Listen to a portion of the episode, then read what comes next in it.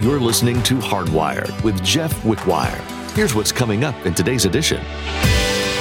Here comes Paul, who wants us to understand that living a holy life is not achieved by self-effort or by trying to keep the law. It's achieved by responding to the leading of the Holy Spirit. There you have it. Holy living is not achieved by doing, but by being. Victory in Christ comes by daily cooperation with the Holy Spirit who lives within you. Our world today likes to feed us lies about what will save us. We're taught that with some hard work and effort, we can get through anything we set our minds to. Today in his message, Pastor Jeff wants you to know that no matter how successful or self-sufficient you are, God's plans will always be best. There is nothing that you need to fix on your own. Instead, simply surrender your heart to the Lord and be forever set free. Stop wasting your time with the lies of this world and invest in eternity. Well, let's join Pastor Jeff in the book of Galatians chapter five as he continues his message, The Flesh and the Spirit. I want you to consider for a minute that in Scripture we find that the Father and the Son and the Holy Spirit are continuously found to be paired off against the world, the flesh, and the devil. This is really intriguing to me. Watch this. First, God the Father and the world are diametrically opposed to each other. Do you realize that? Now, let me be clear about something. When I say the world, I don't mean the beautiful creation, the world that I love. I love God's creation. I don't worship it, but I'm very thankful for it. I love all the creatures, the birds, the critters, the creeping, crawling things, the trees, the stars. The I, I love what God made. I am amazed at what God made. But when we say the world, we're not talking about that. We're talking about the world system behind which is the devil. The world system that is guided by the lust of the flesh, the lust of the eyes, and the pride of life. We're talking about a, a wicked world system that is fueled by the enemy of our soul. That's what we're talking about when we're talking about the world. Now, John went so far as to tell us, if any man love what, everybody? If any man love that wicked, flesh-driven system, the love of the Father is not in him. There's no way you can be saved and love this flesh-driven, wicked, godless, Christ-rejecting world system. No way. It vexes me every day. I understand what it says about Lot. Lot's soul was vexed daily by the filthy manner of life of the men of Sodom. Do you know that it said that? We got a case in the no-nods tonight. Y- y'all, let's try this. Now look what it says. For all that is in the world, now there's a little ellipsis there, but I can fill it in. All that is in the world, lust of the eyes, lust of the flesh, and the boastful pride of life, which means I don't need God, is not of the Father, but is of the world. And the world passes away, and the lust thereof. But he that does the will of God abides forever. Now, James was even stronger on this point. Watch this. He says, "You." He's talking to church people. You adulterers and adulteresses, don't you know that friendship with that wicked world system makes you an enemy of God? Woo! James, punch, punch. Now, I want that to sink in for a minute. John said, don't love that world. That wicked world system. Don't love it. If you love it, you're not the friend of God, or, or you're not, uh, don't have the love of God in you. But here James says, you adulterers and adulteresses, he's talking about people who knew the Lord, but they were committing spiritual adultery by loving the world more than Christ. He says, don't you know friendship with this world makes you the enemy of God? And what does that tell us about God? God and the world are at odds. God and that wicked world system that is fueled by the devil are at odds. Do you see that? Okay, good. Now, I say it again. Look what he says. I say it again. If you want to be a friend of the world, you make yourself an enemy of God. So catch this, church. The Father and the world are totally opposed to each other. You love the Father, you're not going to love that world system. If you love that world system, you really can't walk with the Father. In the same way, Jesus, the Son of God, is the special adversary of the devil. Throughout the entire Old Testament, we find Satan constantly trying to prevent the birth of Christ through genocide of the Jewish race. Many times in the Old Testament, the devil tried to wipe out the whole Jewish race to stop the arrival of Messiah. Now, he did this by also did this by corrupting the Hebrew people and the Davidic lineage that had almost needed to be destroyed. It got yay close several times in the Old Testament where the Hebrew race would have been wiped out, and therefore Messiah, the bruiser of Satan's head, would never have arrived. God had predicted this adversarial relationship between Christ and the devil in Genesis three fifteen. And I consider Genesis three fifteen the John three sixteen of the Old Testament. He says to the devil, when he is judging Adam and Eve, he appears also to the devil and pronounces judgment on him. And part of it was this: I'm going to put enmity between you and the woman, he said to Satan, and between your seed and her seed. He will bruise your head. That means a death blow. And you will bruise his heel, which Satan did to Jesus on the cross when the nail went through it. God is telling the devil, someone's coming down the line. And when he's born, when he arrives, he's going to deal a death blow to you. And you're going to end up bruising his heel.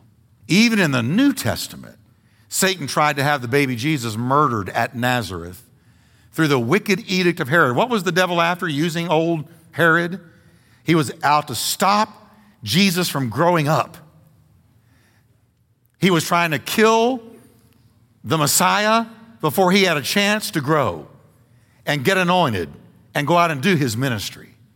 And so he does with you and I. Satan tries to take you out.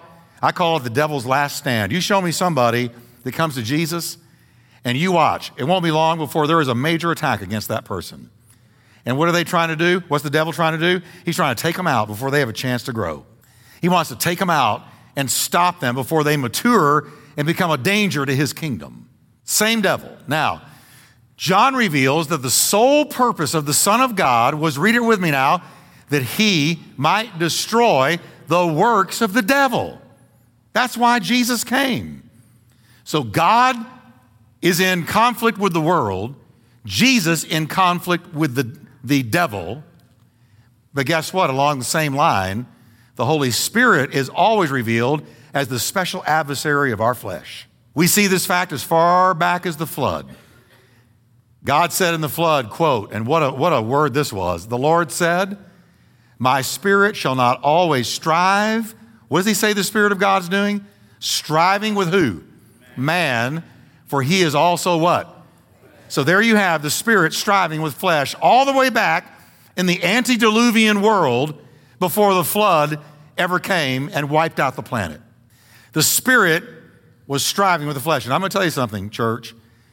The day is going to come sooner than later where the last person is going to get saved.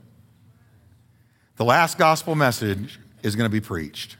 And God is going to say, I'm no longer going to strive with man. The rapture is going to happen, and the tribulation is going to be brought in, and it's going to be hell on earth. I believe God's reaching that place again, because Jesus said, as it was in the days of Noah, so shall it be in the days of the coming of the Son of Man. How it was in the days of Noah? God said, I'm not going to strive with flesh much longer. one hundred twenty years from this statement, the flood fell. In explaining to Nicodemus the need for the new birth, Jesus said, that which is born of the flesh is what? And that which is born of the Spirit is? Spirit. Amen. Paul wrote, they that are in the flesh cannot please God. But you are not in the flesh, but in the Spirit, if the Spirit of God dwells in you. So You are not in the flesh, but you are in the Spirit. The Spirit is in you if you are His. Amen? And so we see God the Father at war with the world, God the Son at war with the devil, and God the Holy Spirit at war with the flesh. So we come back to our text. Look at it. The flesh desires what is contrary to the Spirit, and the Spirit desires what is contrary to the flesh. They are in conflict with each other, so that you are not to do whatever you want.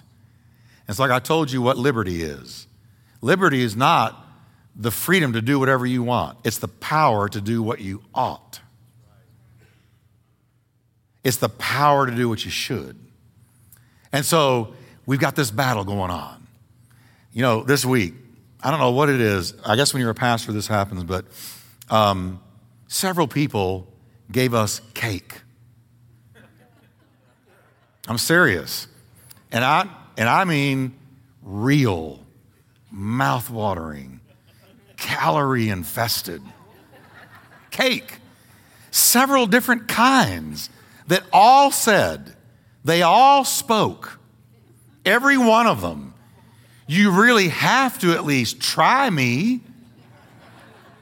After all, they made it in love, and they're going to ask you if you tried me. You. And so I tried. I did. I tried some. I did. And, but it got to a point where I realized I should stop. You know that feeling.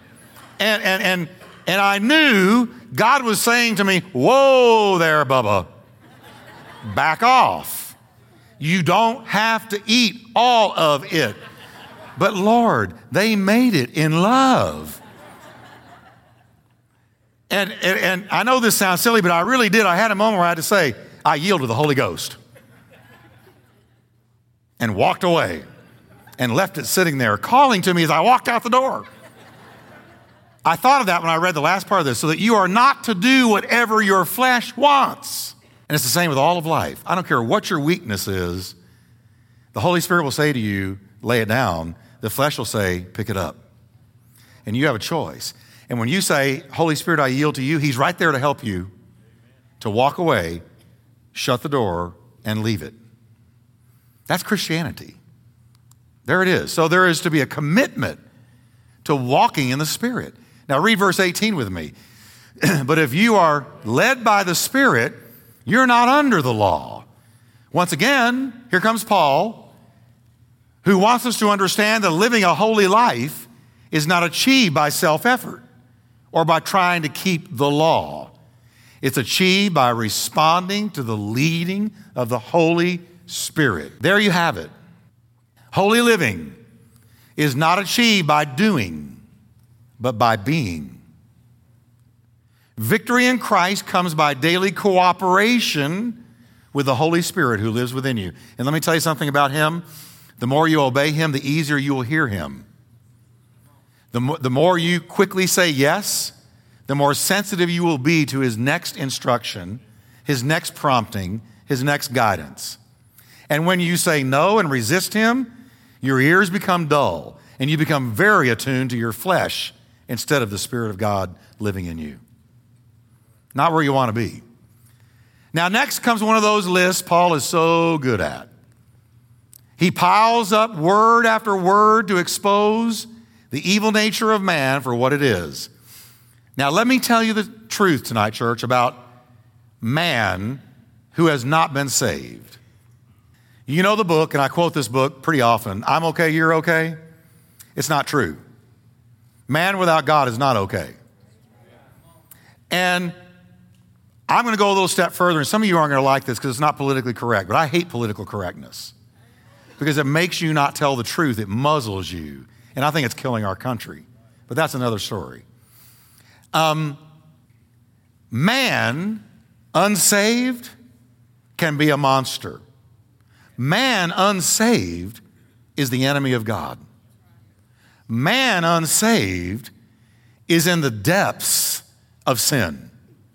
Man unsaved is headed straight for hell if the blood of Christ does not cover his lost soul. He's about to tell us the truth about you and me. Now, following this list, he's going to show us the results of walking in the Spirit. We won't get there tonight, but I want to look at the results of the flesh. Now, he's going to name seventeen works of the flesh. He classifies them as the, as I just said, the works of the flesh. Walk in the Spirit and you won't fulfill the lust of the flesh. That's talking about the drive to do it. But the works of the flesh are the actual actions that are the result of the lust of the flesh. And they can be categorized in three ways. Here we go. Are y'all ready? Turn to your neighbor and say, are you really sure? First, there are sexual sins. Now, look what he says in verse nineteen. The works of the flesh are evident, which are four work, uh, sexual sins: adultery, fornication, uncleanness, and lewdness.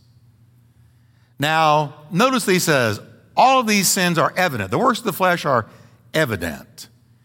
And that is, they are open, they are obvious, and they are well known. Now, as I read these and we look at these, I want you to understand that our culture right now is telling us the exact opposite of what we're about to read. Our culture is telling us that if we believe what I'm about to show you, then we are bigoted, narrow-minded, ignorant, unschooled, not with it, not enlightened.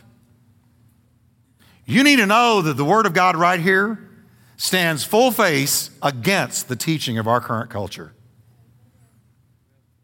And that's why for some of you, when I go into it, you're going to be going, huh, huh I don't know if I agree with that, because that's not what I saw in Good Morning America. So here we go. The first sin in the list is adultery. We know what adultery is. It's sex between a married person and someone to whom they aren't married. That's simple. We know that, right? Next comes fornication. Now, the Greek word used for fornication is porneia, from which we get the English word, guess what? Pornography, porneia. Fornication, Greek word porneia. Now, here's what the Bible teaches. The only legitimate sexual activity identified in Scripture is that between a husband and wife. That's what Scripture teaches. Go into any, gosh, you can go all the way down to elementary school now, where they're teaching children to have sex. You think I'm kidding? Do you know that a preschool was shut down in California a couple of weeks ago because five and six-year-olds were having sex? Do you know that? Absolutely true. Where'd they get that? It is a culture that is spiraling by the hour into the abyss. You know why? Because we've thrown the Word of God out. And when you throw the Word of God out, you open a very, very dark and dangerous door. So let's look at this now. Is God a killjoy? Is God does not want people to have fun? Does God, I mean, is he just kind of a party pooper? Does he not understand us that we can't help it?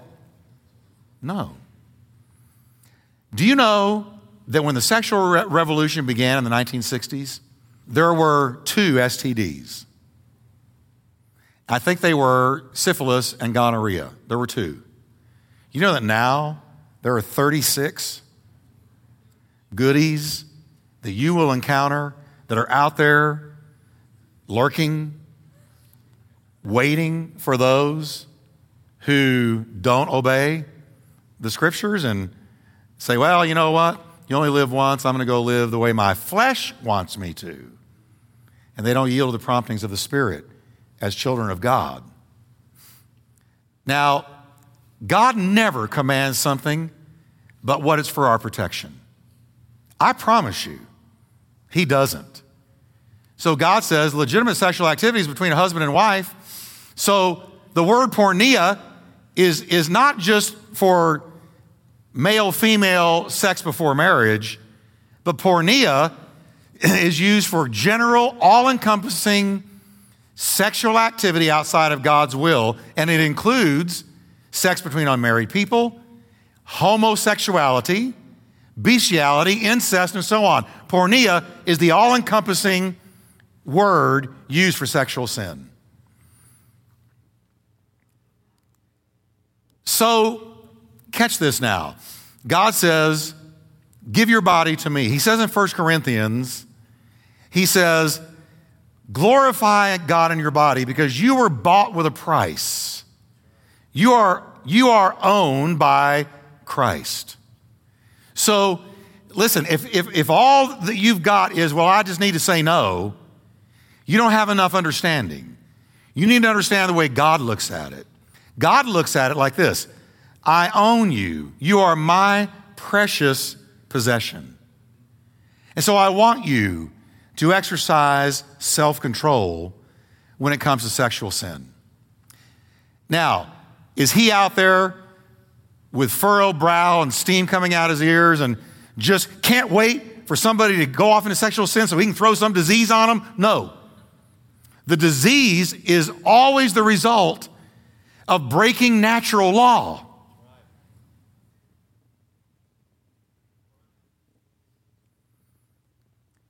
It's, it's breaking barrier. Like, boy, am I going in here, but there's nothing natural about homosexuality. Now, am I a bigot for saying that? No, I'm not a bigot for saying that. Am I a hater for saying that? No. Let me ask you a question. If you smoked and I came up to you and said, you know, I love you, and, and can I just please encourage you to quit smoking? Am I a hater? Am I a nicophobe? Because I say don't smoke? Does that make me a nicophobe? I have a dread fear of nicotine? No. How have we been so brainwashed that we can't simply communicate that we think something is wrong without being labeled a hater or a bigot? If I love you, I, I will talk to you about that smoking habit. Say, please stop, stop, I'll pay you to stop. I'll buy you a Nica gum or whatever the stuff is that you chew. I'll get you the patch. And the only reason I'm talking to you that way is because I love you and I don't want to see you get lung cancer and die. And yet, you can talk to somebody about a sexually destructive lifestyle and you're a bigot and you're a hater. I reject that. I reject that whole politically correct notion. That is not true. If I don't love you, I will say nothing while you self-destruct.